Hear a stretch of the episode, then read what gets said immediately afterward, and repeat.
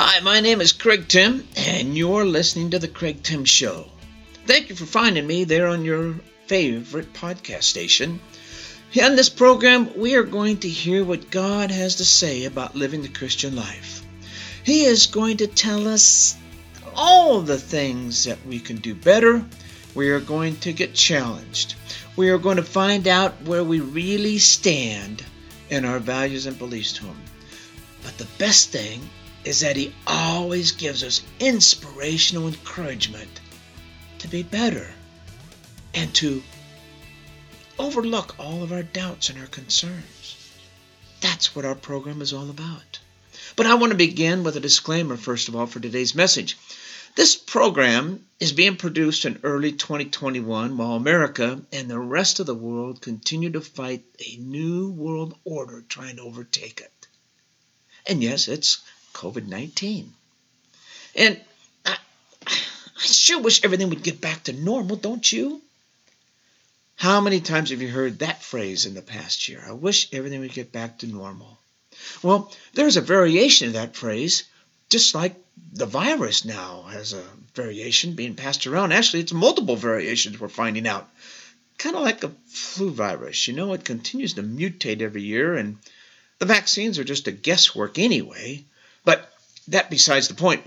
What we keep hearing today is, I can't wait until we can get into the new normal and get our lives back. So, how many times have you heard that new phrase about new normal? But first, we've got to find out what does a regular normal mean before we can even think about a quote new normal. See, according to Webster's dictionary, the word normal means conforming to a type, a standard, or having a regular pattern in our lives. But what I found out through my own scientific research, of course, is that everyone has their own definition of normal. What's normal for me is most likely not normal for you, and vice versa. And no matter how messed up any of us are, we all have our own feeling of what normal is. Normal is what's familiar to us. No matter how bad it is, the bottom line is that it brings us each comfort in our own individual way. Now, I want to share an example, and frankly, it's not a pretty one, but it's one that many of us have all heard about, and that is spousal abuse. See, the one being abused knows that it does not feel right, and many times it doesn't look right, and then everyone around them tells the person what is happening is wrong, so now it doesn't sound right to them. But unfortunately, the abused spouse has been in this relationship so long that these actions against them just have a familiar comfort about it, uh, a security, so to say, and it, it, it's what they call, quote, normal to them. Sadly to say. How about the Israelites in Exodus 14, verses 11 through 12? They cried out to Moses, Was it because there were no graves in Egypt that you brought us into the desert to die? What have you done to us by bringing us out of Egypt? Didn't we say to you in Egypt, Leave us alone? Let us serve the Egyptians. It would have been better for us to serve the Egyptians than to die in the desert.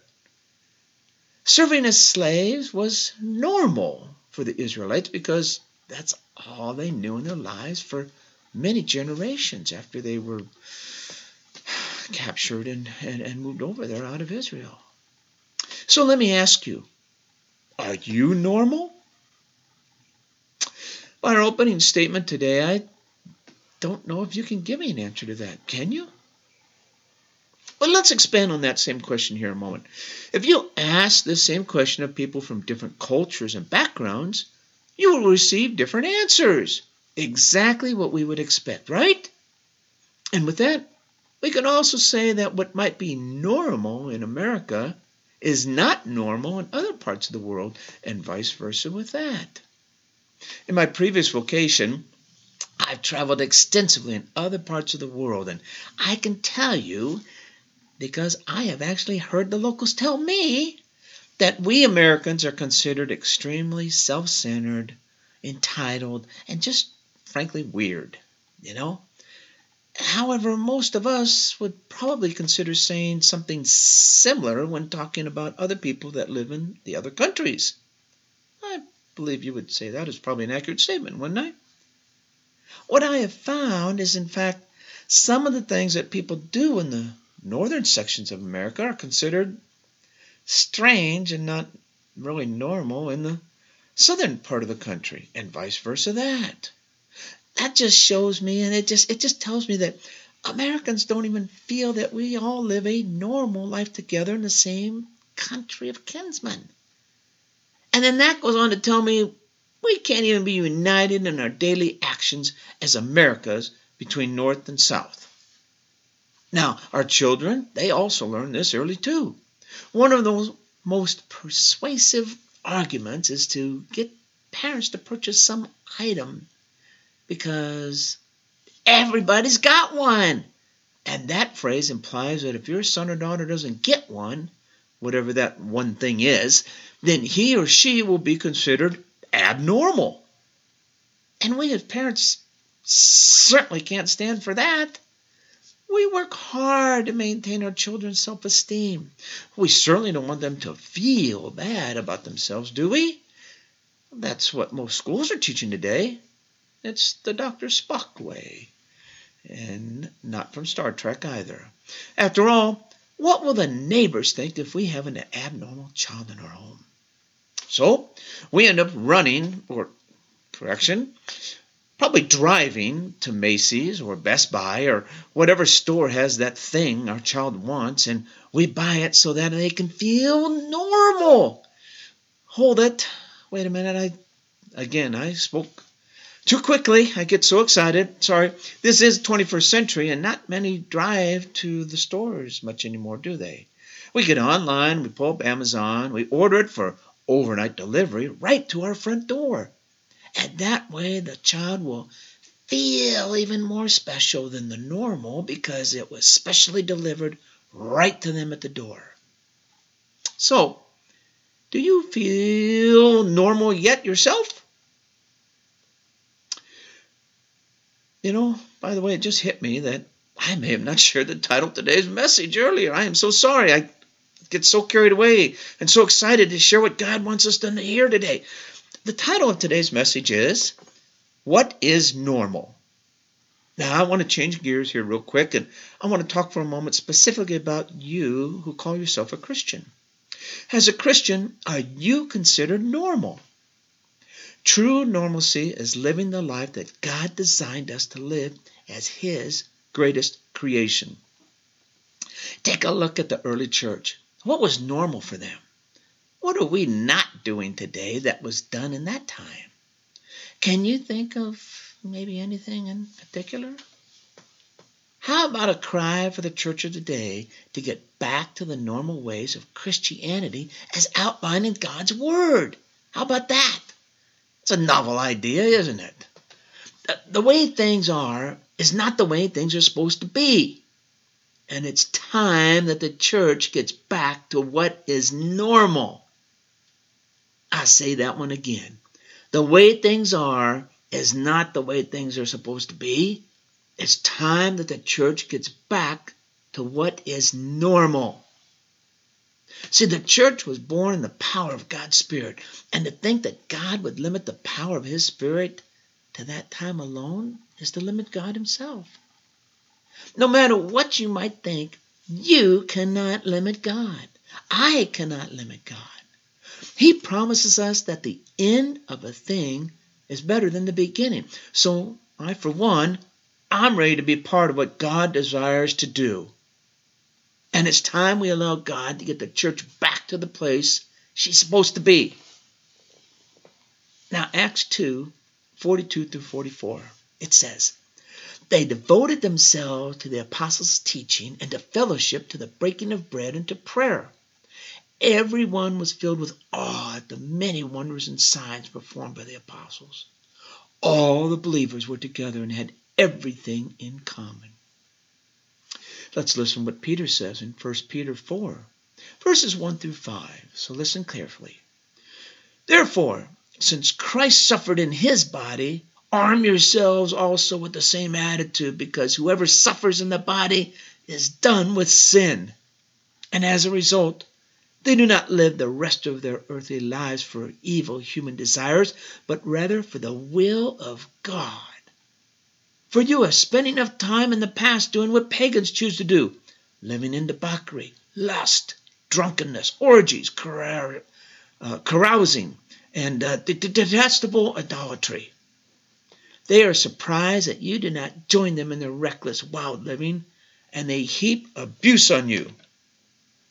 Did you hear verse 4 where Peter said, They, those in the world, think it is strange that you do not do the same ungodly things that they do? Did you hear that? They are surprised, the world, they are surprised you do not join them in their reckless, wild living, and then they heap abuse on you.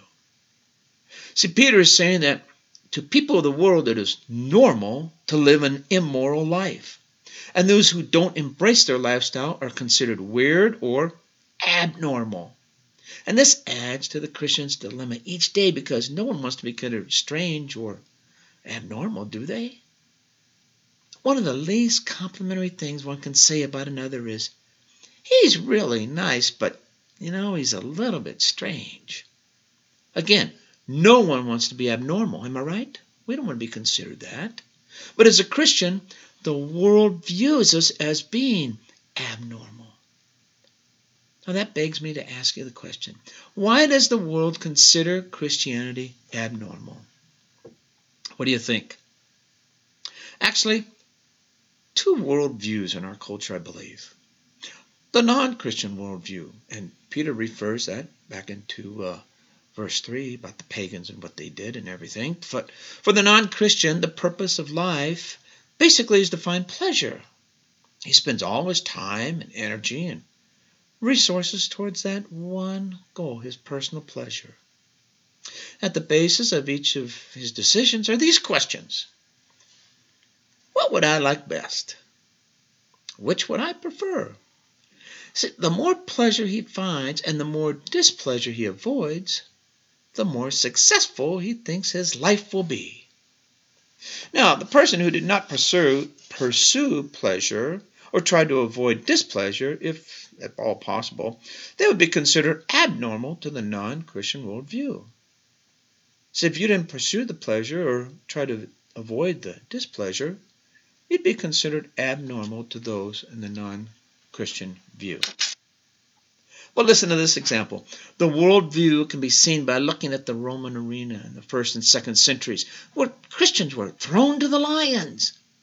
So the Romans believed the purpose of life was pleasure, and they could not understand why those Christians were so stupid. There was certainly no pleasure in being ripped apart by a lion. All the Christians had to do to be freed from that was to say, Caesar is Lord. But they wouldn't do it. They would not denounce God, and to the Romans, this just didn't make any sense, of course. Now, the other view is the Christian worldview, and Peter actually refers to that in uh, verse 2, I believe it was. The Christian also enjoys pleasure. Of course we do. We all want it. And we certainly don't like displeasure. Of course we don't. But that's not our purpose in life. For the Christian, the purpose in life is to glorify God. We devote our time, our energy, and our resources toward that purpose first and foremost to glorify the Almighty God. At the basis of each decision are these questions What will bring more honor to God? What would He have me do? And when the will of God is involved, Pleasure has nothing to do with it. A Christian is aware that this life is only temporarily here on earth. He realizes that what is most important is pleasing God and not pleasing himself, even when that may be painful. Now, there will always be a clash between these two worldviews. Jesus predicted it when he told his disciple this If you were the world, the world would love its own. But because you are not of the world, but I chose you out of the world. Therefore, the world hates you. That's John 15, 19. The problem is that many Christians are constantly tempted to justify their behaviors and lifestyles by the non Christian worldview. That's because we want to be viewed normal. Therefore, we're, we're caught between those two worlds trying to justify what is normal from the Christian worldview and the non Christian worldview. See, even today, there are those who remain faithful to Christ, although they are maliciously ridiculed by their peers. There are those who remain strong in the faith, even though their husband or wife is an unbeliever, and it makes their lives very difficult because they have chosen to serve Jesus. And when the will of God is involved, pleasure is not the motivation. Often the behavior of the world and that of the Christian are compatible. They don't always clash. There are a lot of pleasurable activities that are considered neither spiritual or immoral. All right, I'm going to cut right to the chase. Right, we're hearing what is normal for the Christian and what is abnormal looked from the uh, non-Christian the worldview.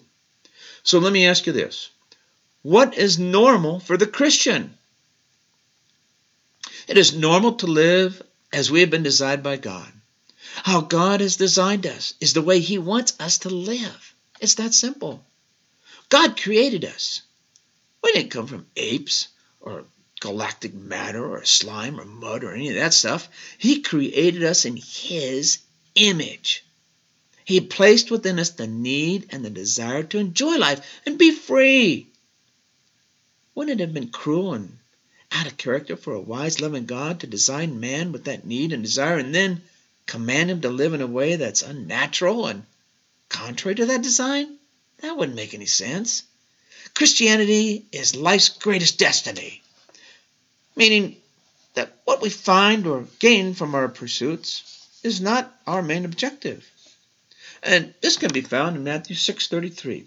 But seek first his kingdom and his righteousness, and all these things will be given to you as well. What is this verse really saying to us? It means to put God first in your life, to fill your thoughts with His desires, and use His character as your life's pattern to keep implementing His kingdom values here on earth. But on the flip side, it's not normal for the Christian to live in self imposed misery. Some will ask, well, if all that's true and Christianity brings peace, inner peace, and, and, and joy, why are there so many tense, unhappy religious fanatics out there? Unfortunately, there are those Christians who live miserable lives because they truly believe that is what God has called them to be. They end up placing heavy burdens by religious demands on themselves because they feel that's how God wants them to live. But they're wrong.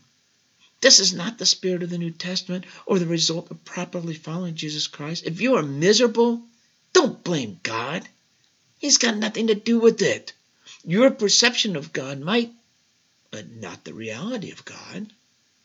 So it might be your fault if you're living miserable. You can't blame God. He's not causing you to live miserable. You're choosing to live that. Remember, remember that. 1 John 5, 3 and 4. This is love for God, to obey his commands. And his commands are not burdensome, for everyone born of God overcomes the world. This is the victory that has overcome the world. And when we follow the design of the designer, it fits and it feels good. We've been designed with different kinds of needs. Those needs can be classified as physical, emotional, social, and spiritual. By following God's word, we can fulfill every one of those needs. And that's why people in the world who claim to have no belief in God cannot find true fulfillment. They're always in a search mode for something to give them pleasure and satisfaction. They can never find true happiness or hope or satisfaction until they turn to God Almighty. Are Christians considered normal then? It just so happens that it is the most normal thing that this life has to offer. Like having true unity in the body, where you're able to share the burdens of one another and care for those in need. True unity is that we don't compete to see who has the best this or the best that, but we are only concerned and focused on the kingdom of God.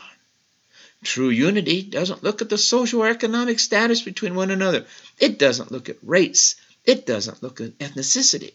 It doesn't look whether you're male or female. True unity only sees Christ and his kingdom and is born out of a desire to do our part to keep the kingdom advanced with sincere praise and worship among the people. Sincere praise comes out of the heart that is in awe of God Almighty each day. The church has to be aware, though, of what they have made with this modern praise that they all are doing now. See, many churches have made modern praise to be about the method and the style more than about the purpose. I can tell you, God's not impressed with the content. He is looking at the intent of your hearts. That's what He's looking for. Now, you go in churches today, and the praise and the worship section is more like an American Idol competition or an audition for a music recording contract or something. And in other places you go, you get a song service that is filling in the time slot with absolutely no life or praise at all. God Himself is stirred by the true praise, and He promises to inhabit the praise of His people. Now, to inhabit means He wants to dwell and not just visit. God's looking for somebody to fill His house with a sincere heart and a sincere attitude of praise so He can feel welcome and dwell in that place. How is your church doing with its praise and worship time? Is your place being true to God to see the manifestation of the Spirit? Are you seeing signs and wonders and miracles in your church?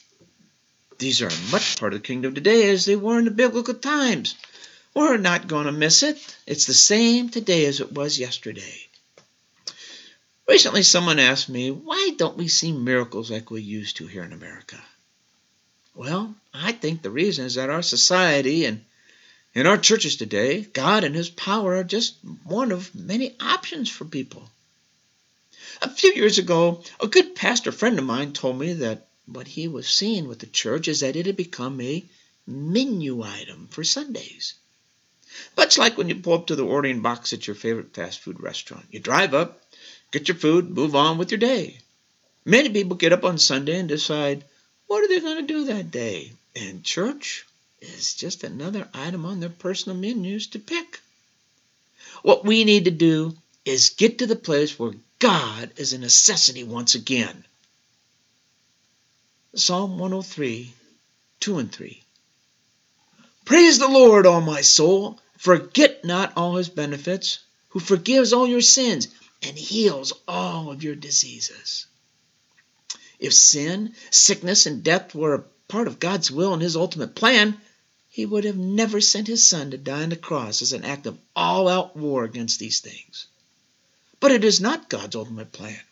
His intention that His people walk and enjoy the full blessings of His kingdom so He can pour out His Spirit upon you and bring life, joy, peace, hope, and healing to you each day. The problem is Man has been living subnormal for so long, he's come to believe that normal is abnormal because that's what the world is telling him. But when you are living as you were designed by your designer, it's the most normal thing that you can do. Anything else would be out of harmony and character and nature of God. What God created in the Garden of Eden, He described it as very good. And when a man walked in perfect harmony with God there, that, my friends, is what God intended all along for mankind. Lord, we thank you for this word to challenge us on what is normal, because the world says we're abnormal. But we're trying to live the normal life that you have given us, that you desire us to be. So why do we feel abnormal and rejected? Because the world doesn't like you. Therefore, if we're part of you, they're not going to like us. And they're going to make us feel bad about it. They're going to make us feel out of sync and abnormal and just rotten. That's what the enemy wants to do to you. But I'm here to say that God doesn't want that. Lord, He has given us the directions, He has given us the words, He has given us the promises. And that's what I pray for you today to hold on to those promises, to listen to what he says through the apostles, read through Acts and see what these people did back then as they exploded from the Holy Spirit and what they were out into the communities, out into the different cities and villages that they went to. How are you each day? I'm praying for you that God is wanting you to be normal. Not the old normal, not a new normal, but normal Christianity walking with Him. Thank you for listening. God bless you. And may the Lord take care of you and you see His promises come true in your life each day. Amen.